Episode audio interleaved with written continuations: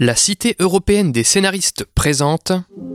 Pour moi, un bon personnage, c'est un bon comédien surtout. Ça m'est arrivé de lire des textes en me disant que je trouvais que le personnage était euh, pas forcément extrêmement riche ou extrêmement dense et euh, de me laisser complètement surprendre à la projection parce que l'acteur a trouvé une espèce de faille que moi j'avais pas perçue à l'écriture.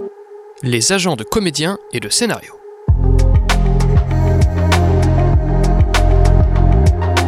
Salut, c'est Baptiste Rambaud.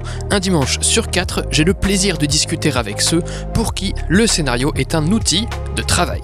Qu'ils soient techniciens ou employés de bureau, qu'ils interviennent en pré-prod, en prod ou en post-prod, à chaque métier son rapport particulier au texte. La subjectivité, est-ce qu'on a le droit de l'exprimer ou est-ce qu'on a un devoir de rester objectif pour effectivement laisser le jugement définitif à la personne à qui on propose le scénario, le rôle? Je suis un intermédiaire dans la décision. Leur métier accompagner, défendre et représenter les artistes. Dans ce 16e numéro de l'émission, la parole est aux agents, en particulier agents de comédiens et de comédiennes. Nous consacrerons un épisode distinct aux agents de scénaristes. Quel est leur rapport au scénario? Mes invités du jour exercent au sein des agences UBBA, Cinéart et Aimant. Je les laisse se présenter et vous souhaite une bonne écoute en leur compagnie. Cette émission a été enregistrée en octobre 2022. Brigitte Descormiers, j'ai intégré depuis un an et demi euh, une société qui s'appelle UBBA, qui est une agence artistique d'artistes, comédiens et auteurs-réalisateurs. Et j'ai une filiale qui s'appelle dorénavant UBBD, qui est rattachée à UBBA. Cédric Pourchet, donc moi j'ai été indépendant pendant 25 ans. J'ai partagé les mêmes bureaux que Brigitte, qui est à côté de moi pendant 10 ans à peu près. Et j'ai intégré l'agence Cinéa il y a cinq ans, où je suis toujours actuellement, qui est une agence également de comédiens scénariste, réalisateur, metteur en scène, scénographe. Très bien, merci. Et enfin? François Tessier, j'ai été intermittent pendant pas mal de temps. J'étais assistant mise en scène sur des longs, des courts, des moyens métrages. J'étais assistant mise en scène au théâtre. J'ai fait de la production. J'ai été euh, assistant d'agent chez UBBA il y a une dizaine d'années. Et j'ai ouvert mon agence artistique euh, il y a trois ans. Et euh, je représente à la fois des comédiens, des comédiennes, des auteurs, des autrices, des réalisateurs, des scénaristes. Oui, c'est Baptiste. Je précise juste que l'agence créée par François s'appelle Aimant. Il avait oublié de le dire. Très bien, merci beaucoup pour ce premier tour. Donc euh, ma première question, c'est quelle est la place du scénario dans votre travail auprès des comédiens? C'est une base sur laquelle on s'appuie tous euh, dans le métier, que ce soit les agents ou les autres d'ailleurs. Donc on ne peut pas faire sans. Après, il y a des milliards de manières de lire un scénario parce que des fois c'est destiné à quelqu'un, parfois c'est des propositions qu'on doit faire, parfois c'est pour répondre à des attentes. Voilà, mais en tout cas, je dirais que c'est vraiment la base pour converser avec un acteur. Les gens qu'on défend sont là pour raconter des histoires, notamment les acteurs et les actrices. Soit on a la chance de pouvoir recevoir très en amont euh, les scénarios on les lit et comme dit François, euh, on peut faire des propositions d'artistes aux réalisateurs, aux metteurs en scène, au, casting, aux producteurs d'ailleurs aussi. Soit on n'a pas le scénario et on a suffisamment d'éléments d'information sur l'histoire, sur les personnages pour pouvoir déjà dans un premier temps faire des propositions et les scénarios peuvent arriver dans ces cas-là lors d'un deuxième rendez-vous pour les acteurs qu'on appelle un callback. C'est souvent à ce moment-là que les acteurs ont un peu plus de nourriture pour pouvoir euh, défendre un peu plus précisément les rôles ou le rôle pour lesquels ils ont été conviés.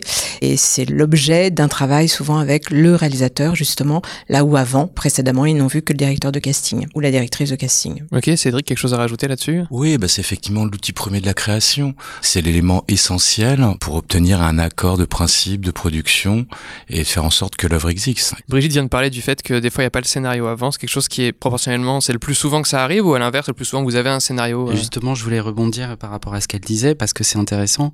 Il y a beaucoup de moments où euh, les comédiens partent en casting avec juste une ou deux pages de texte et c'est parfois très très compliqué pour eux et pour nous aussi parce que euh, ils ont une vision du personnage qui est peut-être parfois pas du tout celle qui est dans le scénario complet.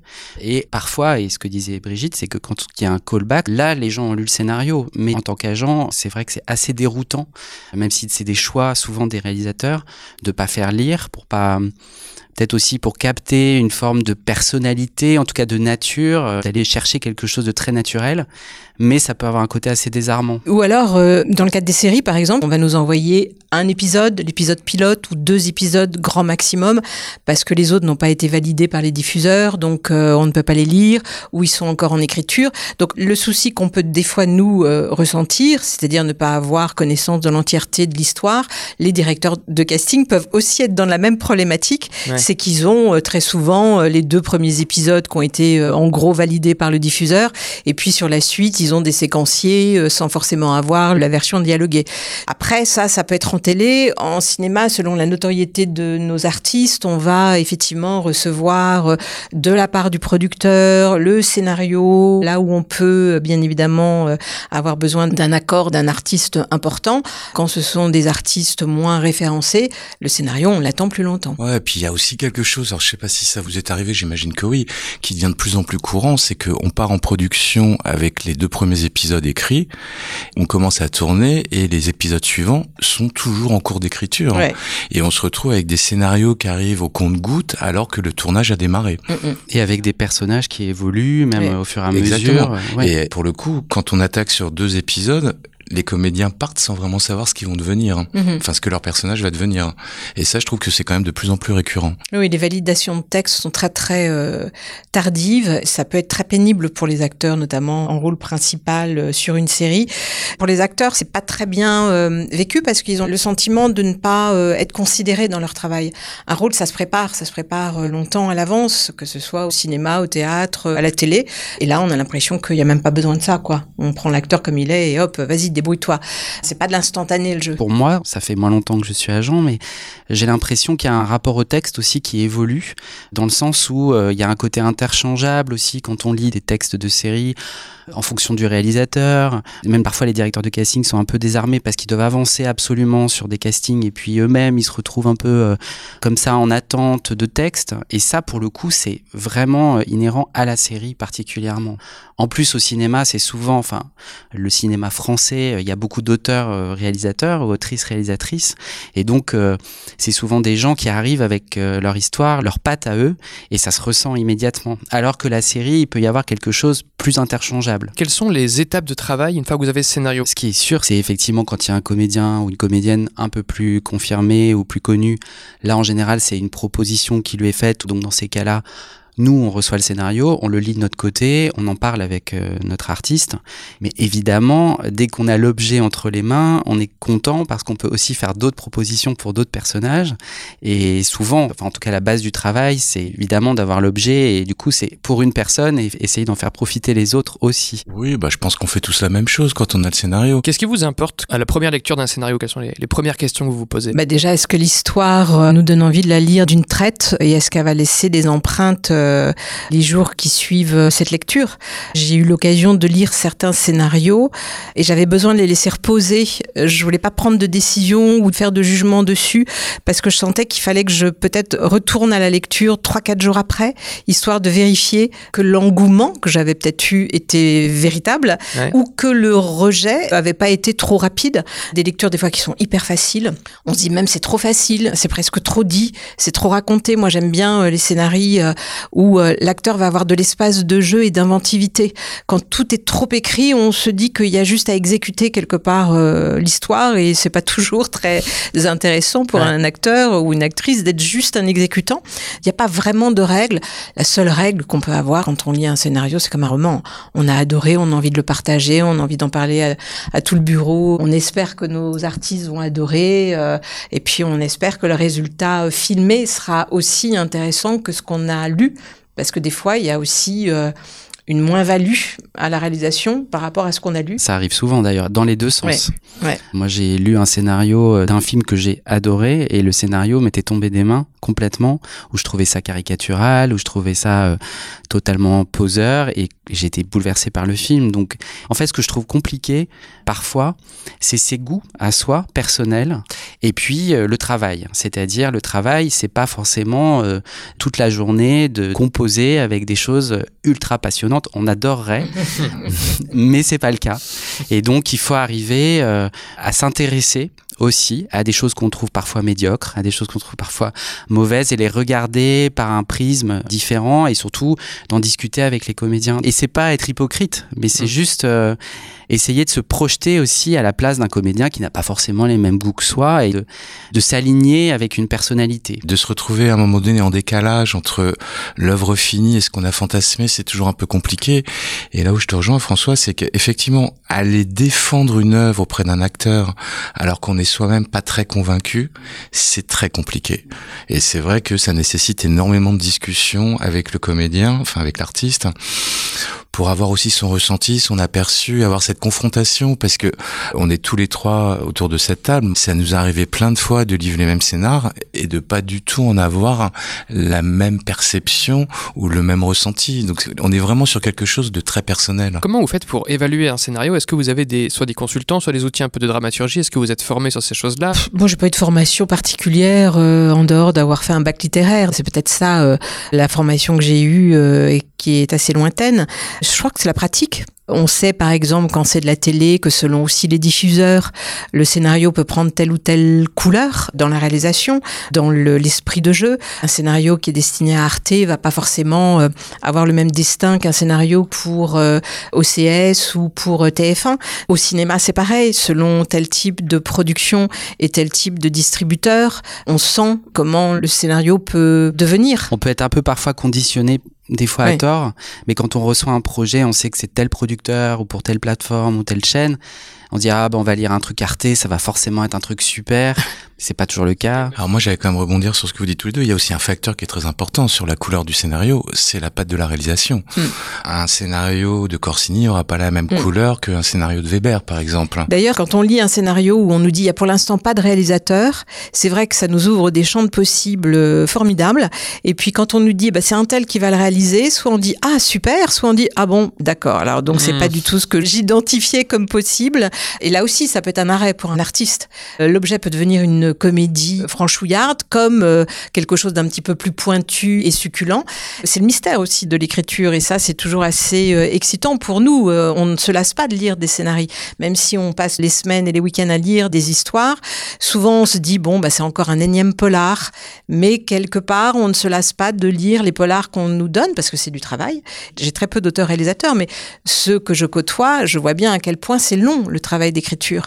On essaye aussi de relativiser tout ça et de pas faire que euh, notre avis devienne une énième embûche quelque part euh, à la réalité du projet. On travaille majoritairement avec des comédiens, mais c'est vrai qu'on travaille, enfin, je travaille aussi avec des auteurs et réalisateurs et des scénaristes. Ça change aussi euh, parce que on lit des choses parfois à des étapes au tout début, et donc on a forcément une vision différente quand on reçoit un scénario pour un comédien parce que on sait ce que c'est que d'écrire un scénario. En tout cas, pour moi, c'est hyper précieux d'avoir cette relation avec les auteurs parce que ça nourrit ma relation avec les comédiens et dans les deux sens pour comprendre aussi un système, un système d'écriture, mais aussi un système de production et un marché. Quand on travaille avec un scénariste, on intervient quasiment à toutes les étapes avant la VDF. Et c'est vrai que quand on a une VDF entre les mains, on a conscience de tous ces mois de travail en amont pour obtenir la version qu'on va lire. Et c'est vrai que ça nous permet quand même d'apprendre du recul et de relativiser les choses. De votre point de vue, vous qui travaillez donc aussi auprès des comédiens puisque c'est le sujet du jour, qu'est-ce qui fait un bon personnage? Ou alors si on peut élargir un bon rôle Moi, j'aurais tendance à dire que quand l'histoire est, bonne, les personnages sont bons. Si l'histoire nous capte, ça veut dire aussi que les personnages, les dialogues, ce qui euh, nourrit euh, les existences des rôles, ça fonctionne. Après, on peut lire des choses où on va se dire, tiens, l'histoire est super intéressante, mais le personnage, au bout du compte, est peut-être pas assez nourri dans tel ou tel sens, ou au final est peut-être un petit peu caricatural, et il faudrait peut-être arriver à le subtiliser. Ça, ça peut être un travail qui peut être fait avec les quand effectivement euh, l'acteur est choisi. Soit l'auteur euh, va accepter de voir son texte un tout petit peu euh, amélioré pour que l'acteur se sente aussi, enfin l'artiste se sente aussi à l'aise dans le jeu, parce que c'est ça. Dire que les acteurs qui ont des textes un peu imbitables, ils vont pas arriver à raconter l'histoire, ils vont pas arriver à jouer leur personnage. Pour moi, un bon personnage, c'est un bon comédien surtout. Ça m'est arrivé de lire des textes en me disant que je trouvais que le personnage était pas forcément extrêmement riche ou extrêmement dense, et et euh, de me laisser complètement surprendre à la projection parce que l'acteur a trouvé une espèce de faille pour s'inscrire, inscrire une forme de folie et donner au personnage une truculence que moi j'avais pas perçue à l'écriture. Je vais prendre comme exemple Jean-Christophe Bouvet dans Emily in Paris. Quand j'ai lu le scénar, bon, le personnage était assez anecdotique et en fait, euh, Jean-Christophe a fait quelque chose d'assez euh, fulgurant qui est à l'écran et moi je trouve qu'il est formidable dans cette série. Alors peut-être qu'on rejoint ce que je disais tout à l'heure, peut-être que justement dans le scénario, il y avait la place pour que l'acteur existe. Tout à fait, il y avait la place. Voilà, il y a des fois des personnages qui sont tellement lambda Ouais. qu'on se dit il y aura du coup l'incarnation euh, donnée par l'artiste et c'est là que l'acteur s'amuse quoi parce qu'il peut au moins créer comme au théâtre où effectivement euh, quand on écrit une pièce de théâtre bah, il n'est pas dit que l'acteur doit être comme ci comme ci comme ça pour l'interpréter à l'image, on est beaucoup plus euh, obsédé par euh, la représentation physique, par la voix, par le regard, tout ce que la caméra peut capter.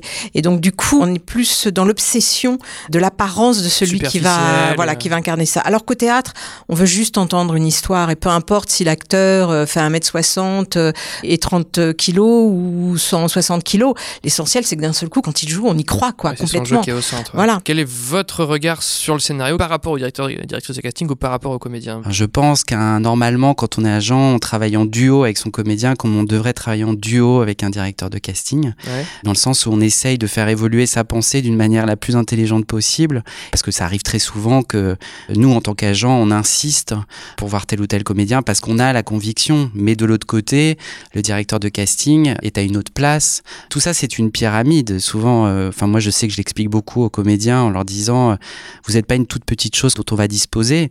Moi, en tant qu'agent, j'ai envie de proposer des projets intéressants. Les directeurs de casting, ils ont envie de garder une bonne relation avec un réalisateur avec un producteur, ils veulent retravailler avec. Et c'est pas juste le comédien qui est isolé dans un coin et dont on va disposer. Donc ça permet de remettre les choses d'une manière un peu horizontale. Nous, en tant qu'agent, on échange avec les directeurs de casting.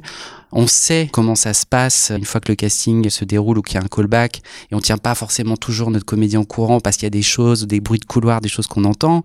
Donc c'est aussi notre travail de composer un peu dans l'ombre avec les uns et les autres, de protéger au maximum les gens avec qui on travaille. J'aime bien le côté protégé parce que c'est exactement ce qu'on fait. Et c'est vrai que quand on lit un scénario, comme on connaît, enfin on a une maîtrise de la capacité artistique de nos artistes, moi je sais quand je lis, certaines fois j'ai des évidences sur des rôles. hein. En me disant mais c'est pour elle, c'est pour lui, parce que il y a un flash à la lecture d'un scénar, on se dit mais c'est un tel ou une telle. Après c'est vrai que le rapport, comme tu disais François, le rapport au casting est pas le même parce que il a d'autres enjeux et il a surtout d'autres enjeux à chaque étape de casting. La première étape, c'est d'aller chercher les noms qui vont permettre au film de se monter. Donc là, il y a encore un autre rapport au scénario et à la distribution et surtout à la faisabilité de l'œuvre. Et c'est pas du tout le même rapport quand il attaque les seconds ou les troisièmes rôles. C'est aussi beaucoup de discussions une fois que l'acteur euh, a lu, parce qu'on parle beaucoup de casting, mais il y a aussi le moment où l'acteur découvre un peu plus l'histoire en ayant le scénario entre les mains, et des fois on peut se retrouver confronté à un acteur qui dit ah mais non en fait en ayant lu le scénario moi j'ai pas envie de le faire. Et là Ouais. il faut qu'on sache pourquoi, il faut qu'on comprenne pourquoi, et des fois on se rend compte que l'analyse elle n'a pas été du tout la même que celle qu'on a fait. Et c'est des grandes discussions qui peuvent euh, nous amener à dire à l'artiste, bah tu as raison, je sens que tu n'en demanderas pas et que tu n'arriveras pas à être heureux sur le projet. Donc dans ces cas-là, effectivement, il faut pas que tu y ailles. D'autres fois, on peut arriver à changer un petit peu euh, la réflexion de l'artiste qui va du coup relire à tête reposée. Moi, ça m'est arrivé aussi avec des producteurs de leur dire, je viens de lire le scénario, je pense que c'est trop tôt, que la version que je viens de lire, mon acteur, il lira pas. Donc si vous voulez vraiment euh, l'attirer, peut-être que c'est pas la bonne version. Soit on est écouté, soit on ne l'est pas, et dans ce cas-là, le scénario va ailleurs. Mais c'est vrai que des fois, euh, vous parliez de protection, c'est aussi ça.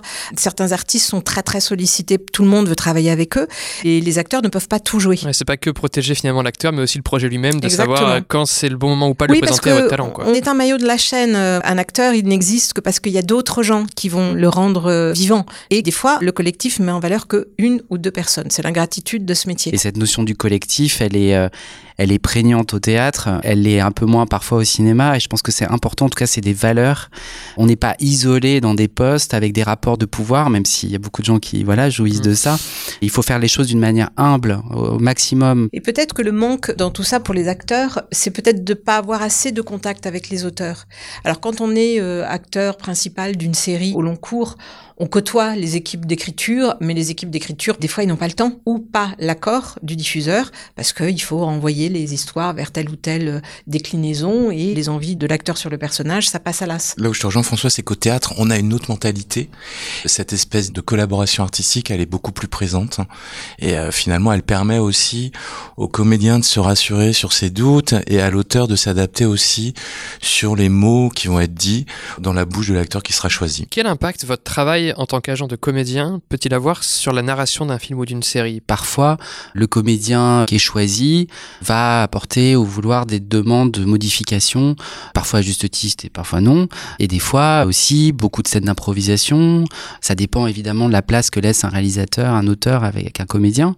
Mais en tout cas, il peut y avoir, à mon avis, à cette étape-là, des changements dans la narration, mais qui du coup sont des trucs, on parlait de collectif, qui se font dans une notion d'ensemble, quoi, d'échange. Ça nous est arrivé à plusieurs reprises quand on travaillait dans les mêmes bureaux, de temps en temps, de proposer des personnages issus de la diversité, alors que c'est pas forcément écrit. Et d'un coup, c'est vrai que ça donne un autre sens au texte. Et alors après, bon, les castings ou les réalisateurs sont preneurs ou sont pas preneurs, ça, ça nous appartient plus. Mais c'est vrai que je sais qu'à une époque, quand on n'était pas dans cette ère actuelle où effectivement on est quand même très très euh, sur la diversité de casting, mais il y a quelques années en arrière, c'est vrai que c'était quand même des rôles assez caricaturaux. Ça l'est toujours. Un peu moins, un peu moins. Oh, par rapport à ce qu'on a connu un peu moins. Et c'est vrai que je sais qu'à l'époque, avec Brigitte, on se faisait fort de systématiquement essayer d'ouvrir certaines portes. C'est hyper touchant ce que tu dis parce que Aujourd'hui, il y a quelque chose d'un peu volontariste, euh, même les plateformes, euh, il y a des quotas euh, de diversité. En fait, on se rend compte que de mettre une très jolie jeune femme métisse, ok, c'est bien, mais en même temps, est-ce qu'on va accepter un corps, par exemple, gros, pas sûr? Je dirais que parfois, il y a des dimensions un peu posturales dans des volontés narratives de la part des chaînes, de la part des plateformes, et c'est pour ça que c'est chouette, parce que justement, avant tout ce mouvement qu'il y a eu, c'est quelque chose que vous essayez de faire. Aujourd'hui, je trouve que c'est toujours un peu compliqué parce que à la fois on a envie de faire évoluer les mentalités, puis on n'a pas envie non plus que ce soit un truc euh, qui soit plaqué. Est-ce que ça vous arrive des fois de suggérer des évolutions dans le scénario que vous recevez? Et si oui, de quelle nature ce serait? C'est toujours un enjeu en fait quand on lit un scénario, quand on est en charge de lire un scénario, parce que euh, c'est pas juste lire, c'est aussi avoir quelqu'un après au téléphone ou en vrai et lui en parler. Et parler d'un scénario, c'est pas juste c'est blanc ou c'est noir, c'est argumenter. Et c'est argumenter sur euh, des notions narratives, sur des personnages, sur un ressenti, sur aussi une vision qu'on a du marché et voilà la projection possible. Donc c'est toujours un enjeu en soi, en tout cas dans le, le retour qu'on doit faire. Je sais qu'à chaque fois qu'on me demande de lire quelque chose, j'ai l'impression d'être en charge d'une responsabilité, d'être à la hauteur de quelque chose qu'on me confie. Je dois être à la hauteur de cette lecture et essayer d'aiguiller au maximum la personne en face de moi, mais le plus souvent un auteur. Après, sur des auteurs extérieurs, c'est complexe parce que j'ai pas la prétention d'aller dire à un auteur que je ne représente pas, tiens ça et ça, je serai toi, je le changerai. Ouais. C'est beaucoup plus simple à faire en interne parce qu'effectivement c'est un argumentaire et surtout il y a un rapport de confiance et il y a surtout à partir du moment d'essayer de travailler avec cet artiste, je pense une sensibilité assez similaire, ce qui fait qu'on se comprend. Moi, ça m'est arrivé, mais parce que c'était souvent l'auteur que j'avais en direct, l'auteur-réalisateur. C'est beaucoup plus facile pour le cinéma. Très vite, il a aussi envie d'en parler avec nous, surtout pour euh, savoir si on va réussir aussi à convaincre euh, un de nos artistes de lire, ne serait-ce que de lire, pas forcément de s'engager, mais ne serait-ce que de lire. Et là, tout dépend de la personne que vous avez en face de vous, comme tu dis, ou au téléphone ou dans notre bureau. Si on sent le créateur avoir envie d'avoir notre avis, on va oser dire le sentiment de lecture qu'on peut avoir, l'analyse qu'on peut avoir. J'ai jamais dit à un auteur-réalisateur, euh, ben votre projet, euh, l'écriture elle est nulle, euh, aucun espoir. Non, j'essaye d'argumenter ce que j'ai aimé, ce que j'ai moins aimé, parce qu'une fois de plus, je trouve que c'est quelqu'un qui a travaillé, qui a travaillé longtemps. Des fois, on lit des choses, on nous dit c'est la version 14. On se dit mon Dieu, le nombre de journées, de nuits passées à écrire, à écrire. Des fois, il y a des scénarios qui mettent 4-5 ans euh, pour trouver la version qui va être envoyée à des acteurs. Donc, de quel droit on aurait de saboter euh, ça en trois phrases? Ce serait extrêmement cruel. Mais garder une humilité face au texte, finalement. complètement. Et puis, c'est très subjectif. Donc, la subjectivité, est-ce que on a le droit de l'exprimer ou est-ce qu'on a un devoir de rester objectif pour effectivement laisser le jugement définitif à la personne à qui on propose le scénario, le rôle? Je suis un intermédiaire dans la décision. Je peux donner un avis, mais qui ne sera pas l'avis définitif. Ça m'arrive de ne pas être d'accord avec euh, mes artistes sur la lecture d'un scénario. Moi, je peux très bien dire, j'ai adoré le scénario, j'ai vraiment beaucoup aimé cette histoire, je te projette. Et puis l'acteur ou l'actrice me dit, bah écoute, non, moi je suis restée de marbre. C'est une histoire qui me parle pas, ou je trouve le personnage trop loin de moi, ou caricatural par rapport à moi, ou je sens que je serais pas à l'aise dedans. Donc là, on en parle, mais je reste en arrière. C'est pas moi qui vais l'interpréter. Des fois, il y a des acteurs qui préféreraient d'ailleurs qu'on leur dise, le fais pas. Mais moi, je trouve que c'est une responsabilité.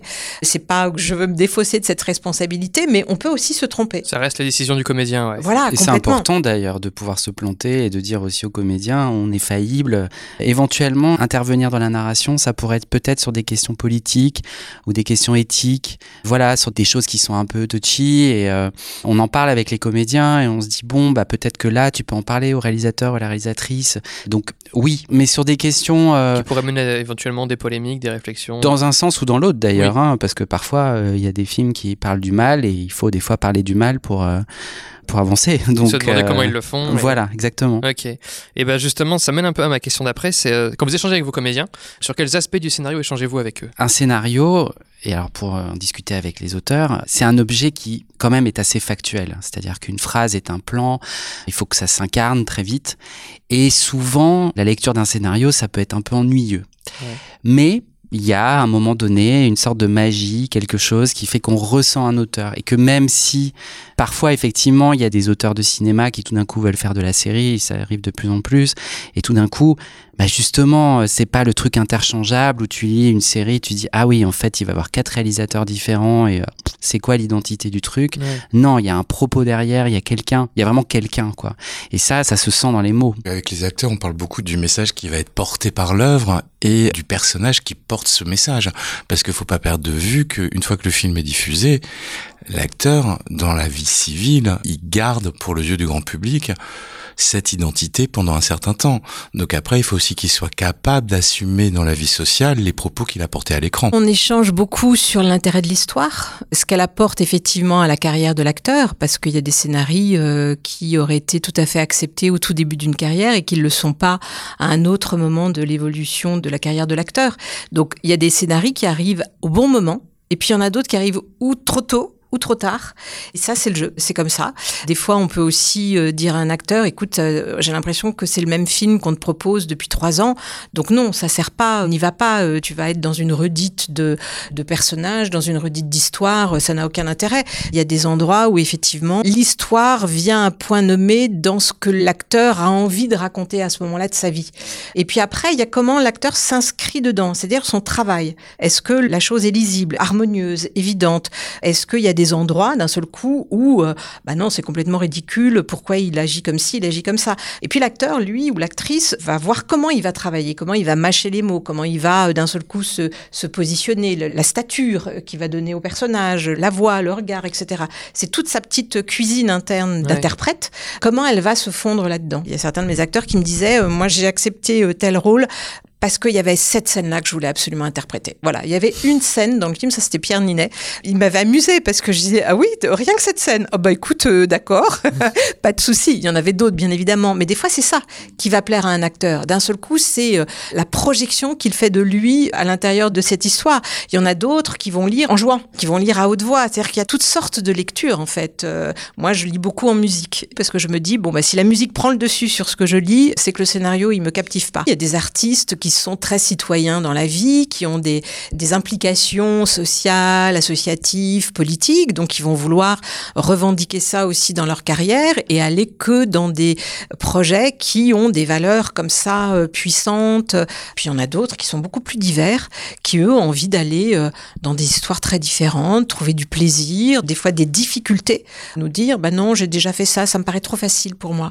Non j'ai envie de choses plus plus complexes, oui. Et puis les choix qu'on fait, alors autant en tant qu'agent qu'en tant que comédien, ça raconte quelque chose de soi. C'est son identité. Alors parfois, en tant que comédien, on ne choisit pas et on se retrouve à faire des projets qu'on n'aime pas forcément totalement. On n'est pas totalement d'accord avec tout et ça arrive souvent. Mais c'est vrai que On a toujours le choix de travailler avec un tel ou un tel et on a toujours le choix de dire oui ou de dire non. Même si parfois euh, on a besoin de bouffer ou de travailler. En cinéma comme en télé, il y a de la promo après. Il y a des fois des parcours qui sont lourds à porter au-delà même du moment de tournage. Et ça, c'est essentiel dans la réflexion qu'on peut avoir, nous, agents, avec nos artistes. C'est là aussi que la réflexion est importante et la prise de temps. Des fois, il y a des producteurs qui nous pressent, qui pressent nos artistes pour donner une réponse et euh, donner du temps au temps est important des fois. Et puis je pense que le temps au temps, il est nécessaire, hein, mm. parce que comme tu le disais très justement tout à l'heure, en disant que tu laissais maturer certaines fois, une lecture nécessite une réflexion, et euh, la réflexion, elle s'inscrit sur la durée, pour effectivement voir comment est-ce que l'artiste envisage de composer, de créer ce rôle, et puis effectivement, au-delà de ça, comment est-ce qu'il envisage mm. de porter ce film sur l'extérieur. Je sais pas si ça vous arrive, mais quand un acteur euh, à qui on offre un projet. Donc le oui ne dépend que de lui. Très souvent, on décide, euh, les artistes qui sont dans ce cas-là et moi, de se dire, bon, on laisse deux, trois jours passer, on relie et l'un et l'autre de notre côté et on s'en reparle pour être sûr qu'on y va. Et puis très souvent, je dis, euh, voilà, au réalisateur, va falloir que tu lui poses toutes les questions pour être sûr que vous voulez aussi faire le même film, raconter la même histoire et surtout s'entendre sur euh, la manière dont le personnage va aussi exister au sein de cette histoire. Parfois, moi, ça m'est arrivé hein, de lire des choses ou de voir des choses et en sortant être complètement en état de choc ou alors au contraire être complètement indifférent, puis avoir un temps pour y réfléchir, pour, pour ressentir les choses et dire ah ben si en fait, ok, là euh, il y a que ça que j'ai aimé, il y a ça que j'ai pas aimé. Et donc ce que tu dis Brigitte, c'est vachement important. On peut pas se précipiter. Puis certaines fois, l'émotion, elle n'est pas immédiate. Hein. Ça m'est arrivé de sortir de salle en ayant une espèce de recul, peut-être parce que c'est quelque chose qui me touchait trop sur l'immédiateté, et d'avoir des images qui remontent après, et les émotions qui viennent après. Le temps fait que l'émotion se construit aussi. Et vos acteurs, on leur laisse ce temps-là euh Pas tout le temps. Ça dépend du positionnement de l'artiste et puis du projet. En télé, tout va beaucoup plus vite. On a des fois euh, les castings euh, un mois, un mois et demi avant le premier jour de tournage. Donc tout doit aller vite. On n'a souvent pas les scénarios, euh, pas l'entièreté des épisodes. Donc non, il y a vraiment différentes cas de figure. Là, on parle des projets euh, de cinéma où on a un producteur qui nous envoie le projet pour un rôle principal en général.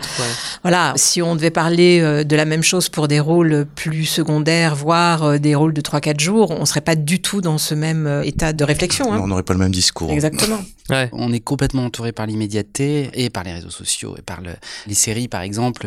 C'est impressionnant en fait la, la masse de séries euh, d'ailleurs qui se ressemblent toutes plus ou moins et je trouve que laisser le temps au temps alors j'ai peut-être l'impression d'être un vieux con, mais, mais en même temps, je pense que c'est hyper important. Et dans l'art en général, en fait. Est-ce que vous trouvez qu'il y a encore aujourd'hui des rôles qui sont soit trop présents, soit pas assez présents dans les scénarios? Brigitte pourrait le dire, mais euh, je vais le dire à ta place. Il y a quand même pas suffisamment de rôles féminins dans ce qu'on lit. Alors moi, ce qui m'a toujours posé question, c'est qu'il y a plus en plus de femmes scénaristes et je trouve qu'il n'y a pas plus de rôle pour des comédiennes. Elles n'écrivent pas forcément plus pour les femmes. Mais, c'est, et mais je sais que j'avais dîné à la maison avec une scénariste, j'avais lu son scénar, et j'avais calculé, il devait y avoir euh, 5 rôles de femmes pour 20 rôles d'hommes. Ouais. Je lui en ai fait pas, et je lui dis, mais je comprends pas, tu vois, tu écris euh, le médecin, euh, l'avocat, je dis, pourquoi tu mets pas euh, la médecin, l'avocate? Et je dis, parce que le casting, quand il lit, il dépouille, et puis euh, basiquement, euh, il voit le, il va chercher un comédien. Et elle m'a dit, je n'y ai jamais pensé. Ça, c'est du par défaut, en fait. Ouais. Souvent, ce qui est fou, c'est que l'avocate, alors évidemment, ça peut être le juge, mais c'est vrai que pour les personnages féminins, à partir d'un certain âge, elles ne sont plus nommées, elles n'ont plus de prénom, ouais. de tout, à, tout à fait. C'est terrifiant, mm. c'est-à-dire que euh, ça devient un rôle-fonction, et souvent c'est terrible parce que c'est des comédiennes qui ont des carrières incroyables et qui ont travaillé avec euh, plein de gens, euh, et voilà, et tout d'un coup on évoque euh, euh, la juge, là, et en fait on pourrait se dire qu'elle a 50 ans comme 65 ans parce que voilà.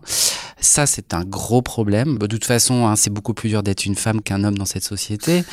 Euh, Les scénarios en soient témoins. Voilà. Ça, et ben ouais, mais c'est vrai. Il y a encore un grand, grand, grand chemin à faire. Alors, vous parliez de la diversité. Ça, c'est encore autre mmh. chose. Hein.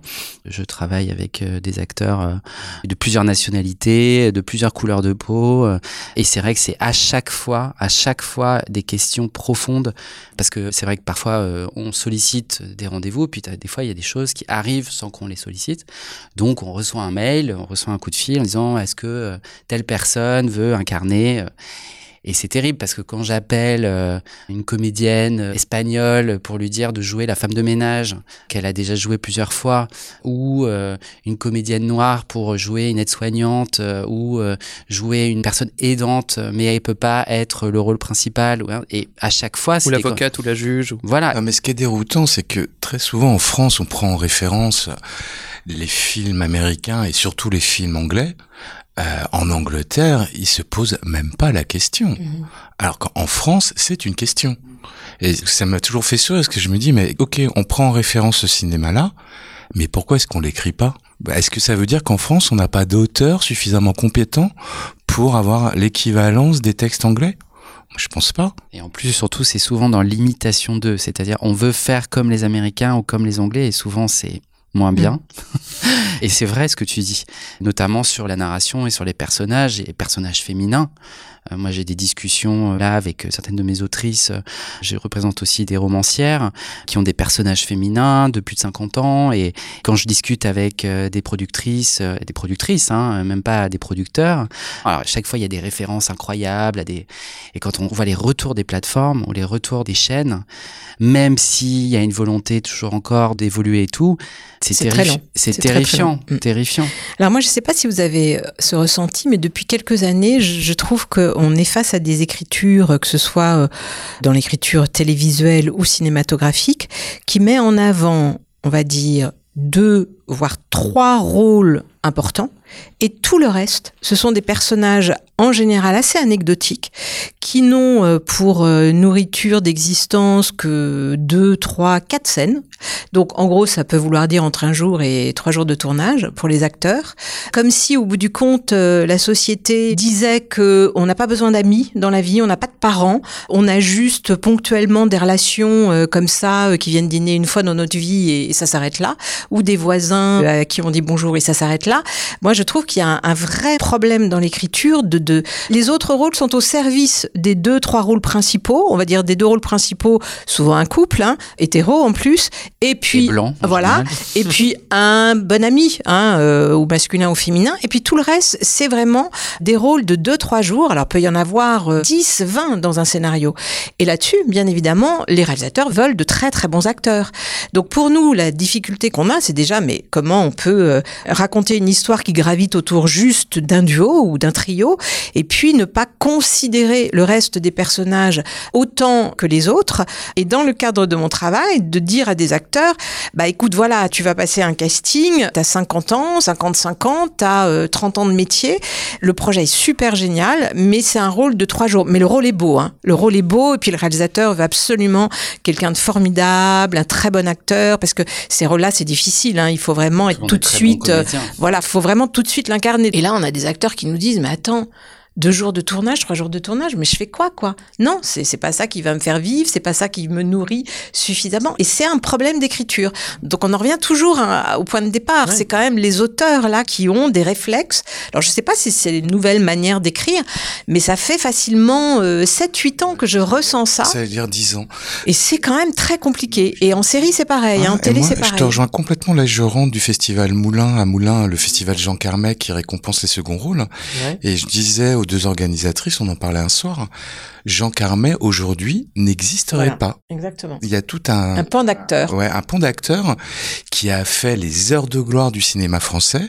Aujourd'hui, on a ces mêmes comédiens, mais on ne leur donne pas le mm. moyen d'exister. Exactement. Et ça, là où je te rejoins, c'est un problème d'écriture parce que dans la narration de base, ces rôles-là n'existent pas. Alors c'est pour ça que je me disais, est-ce que c'est un problème générationnel des auteurs comme ça qui vivent un peu en, en vase clos devant leur ordinateur avec très peu d'amis ou des amis virtuels? Alors après, on a des producteurs qui disent ah ouais, enfin j'ai 60 rôles à distribuer. Bah non, en fait, t'en as trois parce que après euh, tu vas donner des miettes quoi. Et ça, c'est quand même euh, très perturbant. Tu as totalement raison, mais regarde dans le même sens. Parfois, il y a des rôles comme ça, 3-4 jours, qui existent sans exister. Et alors que même parfois les scénaristes essayent d'injecter ça à l'écriture, ils sont coupés au montage. Oui, en plus. J'ai eu des expériences, euh, voilà. Et c'est encore plus terrible. Hein. C'est-à-dire que tout est resserré sur les personnages principaux. Et donc ces personnages secondaires qui déjà à l'écriture étaient secondaires, ils sont encore plus secondaires. On peut appeler ça des rôles sacrifiés, quoi. Un petit peu, ouais. euh, à tous les sens du terme. On a payé, on Bien a sûr. donné du travail, c'est un coût. C'est une grande énigme pour moi, ce système d'écriture. Je vais juste revenir parce que c'est important de le dire et que je pense qu'on est tous à être frappés par ça, mais sur la question de la représentation, Ouais. on s'est tous indignés sur cette une du film français euh, Oui. monstrueuse.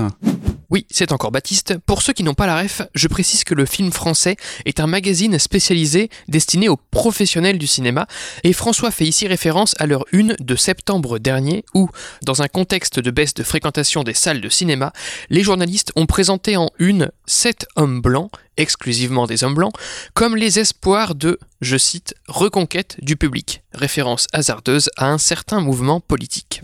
Ils se sont excusés, mais peut-être qu'il fallait qu'ils réfléchissent avant, et c'est clair qu'ils se sont excusés. Il y a deux jours, et c'est terrifiant et magnifique, la première femme à Mhm. être en couverture d'un magazine de cinéma, Alice Diop, de première. Alors j'imagine que c'est, on va faire la nique euh, au film Oui. français, donc on va mettre une femme noire, mais en même temps ils l'ont fait. Mais c'est quand même terrible se dire qu'on est en 2022 et que Première, qui est un magazine de cinéma généraliste, pour la première fois, met une réalisatrice en couverture. Bah tout est dit. Hein. Et elle y est parce qu'elle a eu des prix à Venise. Et euh, voilà, sinon, euh, Absolument. Et pas n'importe quel prix, pas. Voilà. Et qu'elle est aux Oscars. Exactement. Et voilà. Quelles sont les leçons de scénario que vous avez tirées de votre expérience Ouais, moi j'en ai une qui a été le point d'attache de pas mal de choses. C'est de lire un scénario en disant à un comédien ne le fais pas parce que c'est nul. Et euh, le film a juste été un chef-d'œuvre absolu. J'ai perdu mon acteur de fait. Et d'un coup, je me suis dit, il va falloir que je prenne beaucoup plus de détachement et de recul en lisant. C'est ce qu'on disait tout à l'heure. D'y mettre une sensibilité, mais d'avoir quand même une vraie perception de travail et de pas faire du 100% euh, personnel. Alors après, je pense qu'on est aussi un tout petit peu conditionné parce que quand on lit beaucoup, beaucoup, beaucoup, il y a un moment donné, euh, voilà, on essaye à chaque fois comme si c'était la première fois qu'on lisait quelque chose. Mais quand on est noyé de lecture, c'est compliqué en fait d'être à nouveau vierge d'une lecture, d'un univers. Malgré tout, je pense qu'en tant qu'agent, on est un tout petit peu parasité par la masse de choses qu'on a à lire. Alors qu'un acteur qui a pas lu quelque chose depuis euh, des semaines ou des mois, bah lui, il est complètement euh, investi. Donc on peut avoir deux regards qui sont différents malgré tout. Ce qui est bien, c'est de toujours garder l'envie d'ouvrir une page, alors qu'effectivement, euh, on lit beaucoup, beaucoup, beaucoup de pages euh, dans la semaine, et malgré tout, on garde toujours l'envie d'être séduit, d'être conquis par une histoire. Et puis parce qu'on sait aussi que c'est la nourriture de nos artistes et qu'on a envie que nos artistes euh, existent. Un acteur qui ne joue pas, il n'existe pas. Mm. J'essaye toujours de me dire, derrière quelque chose que je peux ne pas apprécier de bout en bout, il y a quand même des choses à garder et on va essayer de trouver le moyen de le faire vivre. D'être très sélectif euh, bah, réduit notre champ de travail aussi, bien évidemment. Nous sommes des structures, nous avons euh, des artistes qui comptent sur nous pour les faire travailler et c'est vrai que tout le monde n'est pas euh, gâté de la même façon dans les choses à, à raconter. Euh, on parlait d'une série où on a et l'un et l'autre euh, des artistes et c'est vrai que c'est une petite série sans prétention particulière mais en même temps qui a un fond, un sujet et qui en même temps est du divertissement. On la cite, c'est Toutou YouTube, euh, sur sur OCS, ouais. C'est euh, voilà, c'est un petit bijou sans prétention mais qui euh, fonctionne. Et il y en a plein. C'est vrai que OCS est un petit vivier comme ça de projets qui sont aussi pour nous des fois presque plus excitants que des grosses euh, institutions en diffuseur ou des gros euh, producteurs euh, de cinéma. C'est peut-être là notre petit plaisir de découverte. C'est pas là où on va gagner le plus d'argent, mais Voilà. c'est là où on va le plus s'amuser. voilà. Mais tu tu le disais tout à l'heure par rapport à Arte. Mm. Arte aussi, c'est une fenêtre artistique qui est très excitante. Après, c'est fou parce que OCS produit des choses qui sont intéressantes et qui sont plus audacieuses que Netflix ou Amazon qui ont beaucoup plus d'argent. En tout cas, ils prennent plus de risques et bizarrement, c'est un endroit où il y a moins d'argent. Donc je sais pas. Et moins il de téléspectateurs. Et moins de téléspectateurs. Est-ce que vous conseilleriez à des scénaristes d'envoyer leur scénario, donc sans producteur, à des agents ou à des comédiens? Alors moi, je fais ce qu'on appelle du package maintenant. C'est-à-dire que je vais chercher l'artiste. Ouais. Et une fois que j'ai l'accord de principe de l'artiste, je vais chercher le producteur. J'ai monté un projet comme ça il y a pas très longtemps pour France Télévisions, Ouais. où je suis allé chercher l'accord de Corinne Maziero. Ouais. Et j'ai appelé le producteur en disant voilà, j'ai l'accord de Maziero, je t'envoie le scénar, t'as 24 heures. Si dans 24 heures j'ai pas ta réponse, je l'envoie à quelqu'un d'autre. Ça s'est signé, ça s'est produit, ça s'est diffusé. Et ça, je le fais là, j'ai un autre projet pour une grosse plateforme. Je suis en train d'aller chercher un comédien euh, très identifié. Et en fait, je me rends compte que quand on envoie uniquement au producteur, ça prend énormément de temps, ça traîne. Et c'est vrai qu'entre agents, on se connaît quasiment tous. Donc d'appeler un agent en disant tiens, je t'envoie ça pour ton artiste, on est quasiment sûr déjà d'avoir une réponse. Ouais. Entre nous, oui. Entre ça nous, va ouais. Vous conseillez du coup de vous envoyer des textes si jamais il n'y a pas de producteur derrière parce que vous, vous pourriez ramener le comédien qui ferait que le projet existe. Bah, c'est un peu euh, la même vision qu'un comédien sans agent. Un auteur sans agent ou quelqu'un qui n'a pas de producteur, pourquoi on le lirait pas plus que quelqu'un qui est accompagné? Donc oui, ça arrive qu'on reçoive des projets euh, de gens. euh, alors c'est évident, c'est horrible, mais on est conditionné par un système. Donc quand on reçoit le truc, on se dit ah bah il est pas accompagné, donc ça veut forcément dire que euh, Ça va être plus lent. voilà. Ou que c'est moins bien. Et parfois, on se trompe très souvent d'ailleurs. Si vous posez la question par rapport à des jeunes scénaristes, jeunes ou moins jeunes d'ailleurs, je pense qu'il faut être têtu dans la vie. Moi, j'ai toujours été. Et euh, je viens pas du milieu du cinéma, euh, je viens pas d'un milieu culturel. Et j'ai toujours cru à des choses. Et je pense que quand on est scénariste, qu'on n'a pas de producteur, qu'on n'a pas d'agent, euh, et qu'on a envie de faire lire son projet, qu'on est convaincu, qu'on est sûr de ce qu'on a à défendre, ben, il faut le faire. Alors, ça dépend à quel endroit le scénariste veut se situer. Effectivement, un scénariste qui veut trouver un agent, bah oui, forcément, il n'a pas besoin d'avoir un producteur pour euh, pour qu'on s'intéresse à lui. On lira et si on a envie de développer un travail avec lui, on donnera suite. Après, si un auteur, réalisateur veut l'accord d'un acteur, c'est vrai que dans ces cas-là, si on n'a pas un projet avec un producteur, on se dit bon, ça va être un projet assez lent. Il va falloir travailler sur la recherche de production comme tu le fais. Ça peut aussi ne pas forcément séduire l'acteur qui se dit bon ben je vais pas forcément donner mon accord euh, sur un projet qui verra peut-être le jour dans trois ans ou quatre ans. Entre temps, il y aura de l'eau qui aura coulé sous les ponts. On m'aura fait d'autres propositions. Donc des fois, c'est un tout petit peu compliqué. Donc nous, forcément, on va lire, mais on va lire dans un créneau de lecture possible et de temps possible. Enfin, moi, j'ai pas en tous les cas la même recherche que toi. Je suis moins portée sur les auteurs. Mais après, si on a un véritable coup de cœur pour un sujet, un projet, on se dit, faut absolument pas passer à côté. Oui, on va dire à notre acteur euh, ou à notre actrice, lis-le vite, parce que effectivement, ton nom à côté de ce projet peut séduire un, un producteur. Ou même en, Ou même amont, comme tu le fais, on peut appeler un producteur en disant, je viens d'avoir lire un truc, euh, c'est formidable, euh, je te l'envoie, dis-moi, mais euh, sont des faut pas que tu passes à coup, côté. de temps en temps. Oui, de temps en temps, ouais. Ok. C'est pas une généralité. Hein. Oui. En tant qu'agent, on a accès à des choses que les comédiens n'ont pas forcément, mais parfois il y a des gens qui n'ont pas forcément besoin d'être accompagnés et qui peuvent travailler d'une manière indépendante et autonome. Et les scénaristes sont quand même par définition des gens indépendants et autonomes. On leur fait d'ailleurs bien sentir. Donc, euh, mais c'est sûr que c'est pas une généralité et que c'est fragilisant. Et ce serait Et puis, mentir ouais, que ça dépend de ce qu'on écrit. Une série, on sait que ce sera quand même beaucoup plus compliqué euh, de passer sans euh, un producteur et un diffuseur. Donc Une euh, plus grosse machine. voilà, au cinéma, c'est peut-être un petit peu plus faisable parce qu'il y a des euh, développements de films qui peuvent effectivement se faire sans trop de moyens. Mais à la télé, il y a quand même une nécessité de moyens. Quoi. Il y a des contraintes qui sont plus importantes Mm. finalement. Mm. Mais pour rejoindre ce que dit François, effectivement, le métier d'agent, enfin moi je l'ai toujours conçu comme ça et je sais que Brigitte aussi, le fer de lance d'un agent, c'est quand même la curiosité. Donc si on n'a pas cette curiosité-là, qu'elle soit au niveau des acteurs ou des scénaristes, on n'a pas notre place. hein. Enfin, on est là pour aller chercher aussi des nouveaux talents. Ça fait partie de notre métier de découvrir. Est-ce que vous encouragez des fois les comédiens que vous représentez d'aller chercher des textes ailleurs que ce qu'on vous soumet ou ce qu'on vous propose, c'est-à-dire d'aller travailler avec des scénaristes ou de monter peut-être leur production, bah, c'est un truc qui se fait Mm. pas mal aux États-Unis. Souvent, ils n'ont pas forcément besoin de nous pour le faire. Et C'est là aussi une question de curiosité de l'artiste, en allant vers la mise en scène, vers l'écriture, vers euh, la réalisation, euh, vers tout type de moyens d'exister. Et puis, il y en a d'autres qui ne sont juste qu'exécutants quelque part et qui attendent qu'on les nourrisse pour exécuter. C'est vrai que il y a de plus en plus de comédiens réalisateurs. Là, c'est une volonté, soit euh, que l'agent contacte quelqu'un, soit eux, ils ont leur propre contact. Après, en tant que comédien, d'aller chercher des gens, ça c'est plus compliqué, à mon avis. Ils n'ont pas les rôles qu'ils veulent, c'est pas, ils sauraient pas aller chercher ceux qui. Bah, Il y a tellement de hiérarchie. C'est terrible. Hein c'est vrai qu'un comédien qui va aller contacter un producteur euh, ou euh, un scénariste, euh, ou alors il faut qu'il soit connu. Donc là, c'est pas pareil. En général, euh, le scénariste ou producteur est flatté parce qu'il y a un tel ou un tel qui le contacte, mais c'est pas du tout la même chose, quoi. Ou est-ce qu'il est judicieux pour euh, les scénaristes d'écrire un personnage avec en tête un acteur très précis ou une actrice très précise? Ça arrive très très souvent qu'on reçoive des scénarios en disant j'ai écrit pour un tel. Mon conseil, c'est ben, c'est peut-être un peu dommage parce que si cette personne que je représente vous dit non, ça va être compliqué pour vous d'identifier et de, de faire le deuil de cet acteur et de projeter quelqu'un d'autre.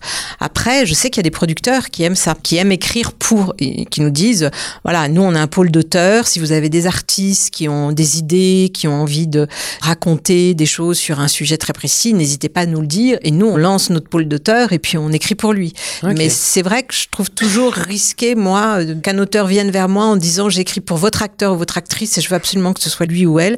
Et très souvent, d'ailleurs, malheureusement, euh, j'ai dû dire bah non, ce sera pas lui ou elle justement. Et puis ça conditionne l'écriture parce que quand un auteur euh, a en tête une actrice ou un acteur, il a son corps, il a sa voix, il a son bagage en tant qu'acteur ou actrice. C'est compliqué parce que si la personne refuse, euh, après il y a des gens qui ne fonctionnent que comme ça dans la phase de création. Après ça arrive aussi, moi j'ai certains auteurs euh, qui commencent à écrire un projet pour telle personne et puis la personne euh, refuse et tout d'un coup ils se projettent ailleurs et finalement ils trouvent que c'est plus intéressant d'aller travailler avec telle ou telle autre personne. Et puis ce qui est compliqué, c'est que en règle générale ils écrivent quand même toujours pour les dix mêmes. en plus. Donc ils reçoivent tous les scénarios de la place de Paris et qui vont faire deux films dans l'année en en laissant en rade euh, je ne sais combien. Est-ce que vous continuez à accompagner artistiquement un projet une fois que votre comédien a signé, votre comédienne a signé? Oui, bah forcément. Une fois qu'un de nos artistes interprète a dit oui à un projet, il y a toute une autre phase d'accompagnement qui est là plus en direction de la production, puisqu'on essaye de savoir où en est le producteur sur le montage financier, si le projet va vraiment aller jusqu'au bout, avec quels autres interprètes autour. À partir de là, c'est aussi des, rendez-vous que le réalisateur ou la réalisatrice va faire avec l'artiste-interprète, donc on est légèrement éloigné, mais nos artistes très souvent nous parlent, nous racontent ce qui se passe, comment ça évolue, s'il y a par exemple de la prépa à faire, forcément euh, on est au courant, on accompagne jusqu'à la sortie du film, on va sur les tournages, et puis on a accès à différentes versions, parce qu'entre la version sur laquelle on a donné un accord et la version de tournage, il y a des fois une ou deux versions entre, donc ça aussi on les reçoit et on les lit, puis on dit, ah ben c'est bien, euh, l'écriture a évolué, puis après il y a la sortie du film, on accompagne le film dans des festivals, on accompagne nos acteurs, la promo, enfin oui, jusqu'au premier week-end de sortie, on accompagne un projet. Je choisis de pas travailler avec trop de monde parce que je tiens à essayer d'avoir euh, une exigence euh, dans les relations que j'ai de pas appeler les gens tous les six mois euh, parce que sinon ça sert à rien. Enfin, et donc euh, à partir du moment où il y a un projet qui se fait, on accompagne la personne de bout en bout. Alors après, je ne parle pas à chaque instant. C'est aussi comment ça se passe sur un tournage. Parfois ça se passe bien, parfois ça se passe mal. On accompagne aussi énormément humainement et psychologiquement. Puis tout dépend du résultat. Si le résultat est à la hauteur des attentes de notre artiste, il va être heureux, il va avoir envie de faire la promo, euh, tout va aller formidablement bien, et puis on voit euh, le résultat, et là, soit c'est à l'aune de ce qu'on attendait, et tout est toujours euh, magnifique, ou d'un seul coup, la première réalité du film est en deçà de ce que l'artiste espérait. Et il faut trouver le moyen de rassurer, de pouvoir continuer à convaincre qu'il faut aller jusqu'au bout du contrat. Parce que dans les contrats, il y a la promo. Des artistes qui d'un seul coup disent bah, je ferai pas la promo parce que le résultat il est nul, je m'aime pas, je me déteste. Bah, comment arriver à faire en sorte que euh, l'attaché de presse est quand même euh, quelqu'un euh, qui soit présent? On parle aussi beaucoup avec les attachés de presse dans ces moments-là. Là aussi, c'est quand on a un rôle principal. Quand on a des gens qui ont des rôles beaucoup plus secondaires, on n'est pas du tout au même endroit d'accompagnement encore que ça nous arrive d'accompagner nos acteurs aussi dans des festivals quand on a des gens qui sont moins en premier plan. On doit être là euh, pour notre acteur à chaque moment et trouver les mots justes. Trouver les mots justes et les trouver rapidement. Oui. Moi, je sais que j'appréhende toujours la première projection, mm. où tu vois le film se dérouler et tu anticipes déjà ce que ton artiste va te dire après, et tu es déjà en train d'essayer de trouver euh, comment contrer. Mm. Ou alors, euh, les acteurs qui ont invité plein d'amis, ah oui. et qui ont des retours des amis euh, pas bons du tout. Là, ça devient compliqué les lendemains euh, pour arriver à redoper. C'est comme dans l'écriture de scénario, euh, faut trouver la bonne parole, la parole juste. Et, nous aussi, hein, ce que dit Brigitte, les amis, mais on n'est pas des amis, on est des gens qui conseillent.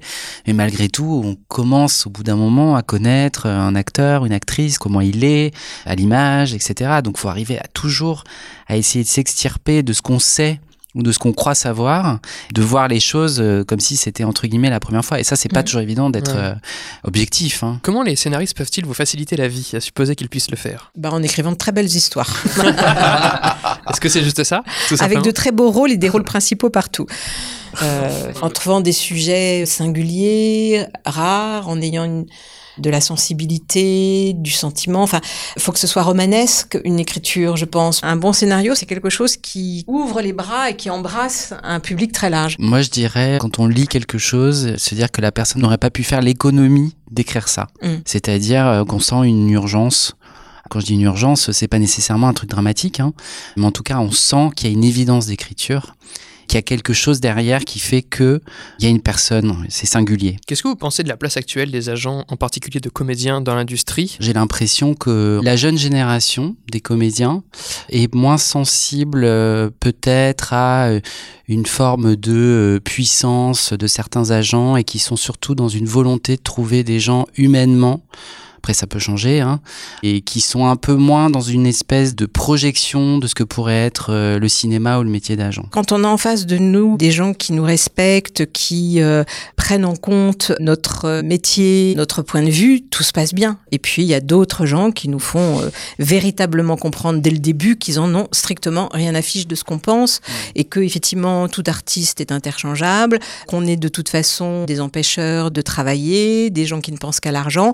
C'est aussi la vie que peuvent avoir certains artistes. hein. Après, je pense que euh, de tout temps, il y a eu des agents euh, qui étaient plus proches du pouvoir euh, et de l'industrie, justement, et ceux qui sont beaucoup plus indépendants de ça et qui revendiquent aussi cette indépendance, comme dans toutes les professions. Ouais, moi c'est pareil, ça fait un peu plus de 20 ans que je fais ce métier.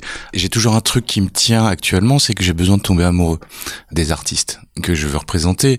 Après, c'est vrai que entre notre façon de travailler aujourd'hui et celle qu'on avait il y a 20 ans, la donne a radicalement changé parce que l'outil internet est passé par là Ouais.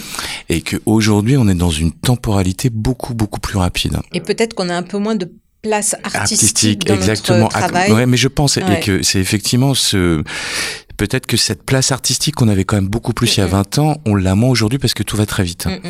Après le positionnement, je rejoins Brigitte, c'est quelque chose de très politique et de très personnel. Il y a des agents qui ont besoin de pouvoir et de se positionner comme étant le maillon central ou la passerelle entre euh, l'artiste et la production. Et puis il y a des agents qui ont d'autres centres d'intérêt. Moi, je sais que le mien, c'est principalement le théâtre parce que ça m'excite et que ça me fait vibrer davantage que l'image. Et après, c'est vrai qu'on est tous interchangeables, on le voit, que on entend pique-pan, que comme quoi euh, on n'est pas des incontournables et en même temps, dès qu'il y a un problème, on est les premiers à appeler. et puis moi, il y a un adage que j'aime beaucoup dans ce métier, c'est que changer d'agent, c'est un peu comme changer de transat sur le Titanic.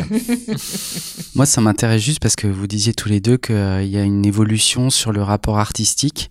Ça m'intéresse vraiment de savoir ce que vous avez ressenti euh, concrètement, quoi. Concrètement, il y avait beaucoup plus de temps de préparation. Un téléfilm se préparait en deux mois à peu près. Oui, puis il y avait un temps de tournage plus long. Ouais, tu t'inscrivais vraiment dans un accompagnement, ne serait-ce qu'avec les castings, avec tu rencontrais les réalisateurs surtout. Tu vois, moi le nombre de projets où tu voyais le réalisateur en direct parce que le réalisateur avait le temps de te rencontrer. Tu parlais vraiment du fond du projet. Là aujourd'hui, on parle quand même beaucoup plus de la forme. Ouais. Et puis il n'y avait pas Internet, donc il n'y avait pas les sites d'acteurs, il n'y avait pas les sites euh, des annonces de casting, bidon ou pas bidon. Donc il y a un accès beaucoup plus facile aux artistes en direct. Tout le monde a Facebook, tout le monde a Instagram. Nous on s'aperçoit qu'il y a des réalisateurs qui contactent nos artistes en laissant des messages sur Facebook ou Instagram. Pour voir un acteur, fallait nous appeler ou il fallait que nous on aille avec nos books à l'époque dans les maisons de production et on parlait de chaque acteur sûr, ou directeur de casting ou au réalisateur. Alors que là, bah, il suffit d'aller sur nos sites internet parce qu'on a tous été dans l'obligation de faire des sites internet et puis de mettre des bandes démos, de mettre des extraits. Donc en fait, un metteur en scène, un réalisateur, il peut tout de suite connaître notre acteur sans qu'on ait besoin de parler de lui. Et des fois, ça, ça fausse notre travail ou ça donne des préjugés sur les artistes. Et c'est là que nous, on essaye vraiment.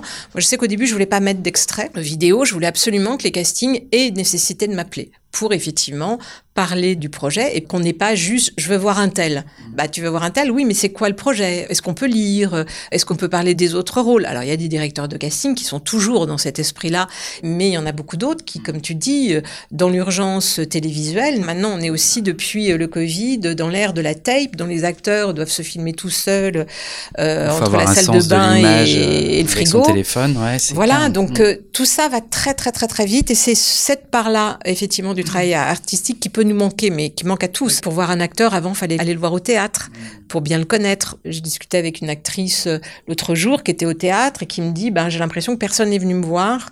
Pourtant, je sais que vous avez envoyé des invitations. je répondais, ben oui, on promeut le fait que vous soyez sur scène. Mais au bout du compte, il y a très peu de gens à avoir envie d'y aller parce qu'on part du principe qu'on connaît l'acteur quand on l'a vu deux, trois fois en essai. On l'a vu dans une série euh, il y a quatre jours, donc on le connaît. Oui, mais tu le connais pas dans ce registre-là, qui est un registre hyper intéressant qui te permet justement euh, d'ouvrir un peu les portes sur des emplois. C'est vrai que les acteurs se plaignent souvent de je joue toujours le même personnage, ou je vois toujours les mêmes castings, ou je suis toujours embauché pour le même type d'histoire. Je sais qu'il y a plein de gens qui sont sur mon site euh, le soir, le matin, même je le saurais jamais, ou des réalisateurs, et, et parce qu'il y a des images à disposition, ils peuvent les voir, et que peut-être six mois plus tard, ils m'appelleront en me disant ah bah il y a six mois j'ai vu sur ton site. Donc ça, je trouve que c'est en soi une bonne évolution, mais c'est vrai. On s'est pas tiré à boulet rouge du tout sur les directeurs de casting ou les réalisateurs, mais c'est vrai que oui, on a vraiment l'impression qu'il y a un manque de curiosité. On se dit, oui, mais tu connais pas un tel. Alors, c'est sûr, on peut pas voir tout le monde. Moi, j'ai eu une fois une directrice de casting, et pourtant, c'était une grande dame du casting, qui m'a dit, ah non, avec un nom à particule, ton acteur, il peut pas jouer un ouvrier. Et j'étais hyper choquée parce que hmm. c'était une femme que je respectais beaucoup, qui faisait un excellent travail. Et j'étais très choquée qu'elle me dise ce genre de choses. Et j'ai trouvé des arguments, bien évidemment, pour lui dire que c'était totalement ridicule. Et d'ailleurs, il y a un réalisateur qui a embauché cet acteur pour jouer un ouvrier. Et mon acteur était formidable. Donc voilà, on est face à ce type d'a priori. Et des fois, de voir la réalité du jeu de l'acteur dans un personnage auquel on ne pensait pas du tout pour lui. C'est pour ça qu'on va beaucoup au théâtre aussi mhm. voir nos acteurs. Si vous aviez un message à faire passer à la communauté des scénaristes, quel serait ce message? Écrivez en toute liberté sans vous mettre des contraintes du marché. Moi j'allais dire la même chose. Osez et surtout ne vous censurez pas. Il faut s'autoriser. Quand on ressent des choses, il faut le dire. Que ce soit par des personnages de fiction ou autrement. Je pense qu'on a tous besoin d'histoire, encore plus que jamais. Ah, merci beaucoup à tous les trois pour vos réponses. Merci à toi. Et puis bonne continuation dans vos projets du coup. Merci. Les agents de comédiens et le scénario, c'est terminé. Merci encore à Cédric, Brigitte et François pour leur participation. Merci à la bibliothèque François Truffaut d'avoir accueilli l'enregistrement. Et bien sûr, merci à vous pour votre écoute. Abonnez-vous au podcast pour ne manquer aucun épisode, partagez-le autour de vous s'il vous a plu. Et pour le soutenir, je vous invite à laisser 5 étoiles sur Apple Podcast et sur Spotify s'il vous plaît, ainsi qu'un commentaire sur Apple Podcast. Et le scénario est une émission proposée et montée par moi-même qui vous donne rendez-vous dans 4 semaines pour le prochain numéro. D'ici là, n'oublions pas, le scénario n'est pas une œuvre d'art, mais une invitation à collaborer sur une œuvre d'art. Paul Schrader. À bientôt.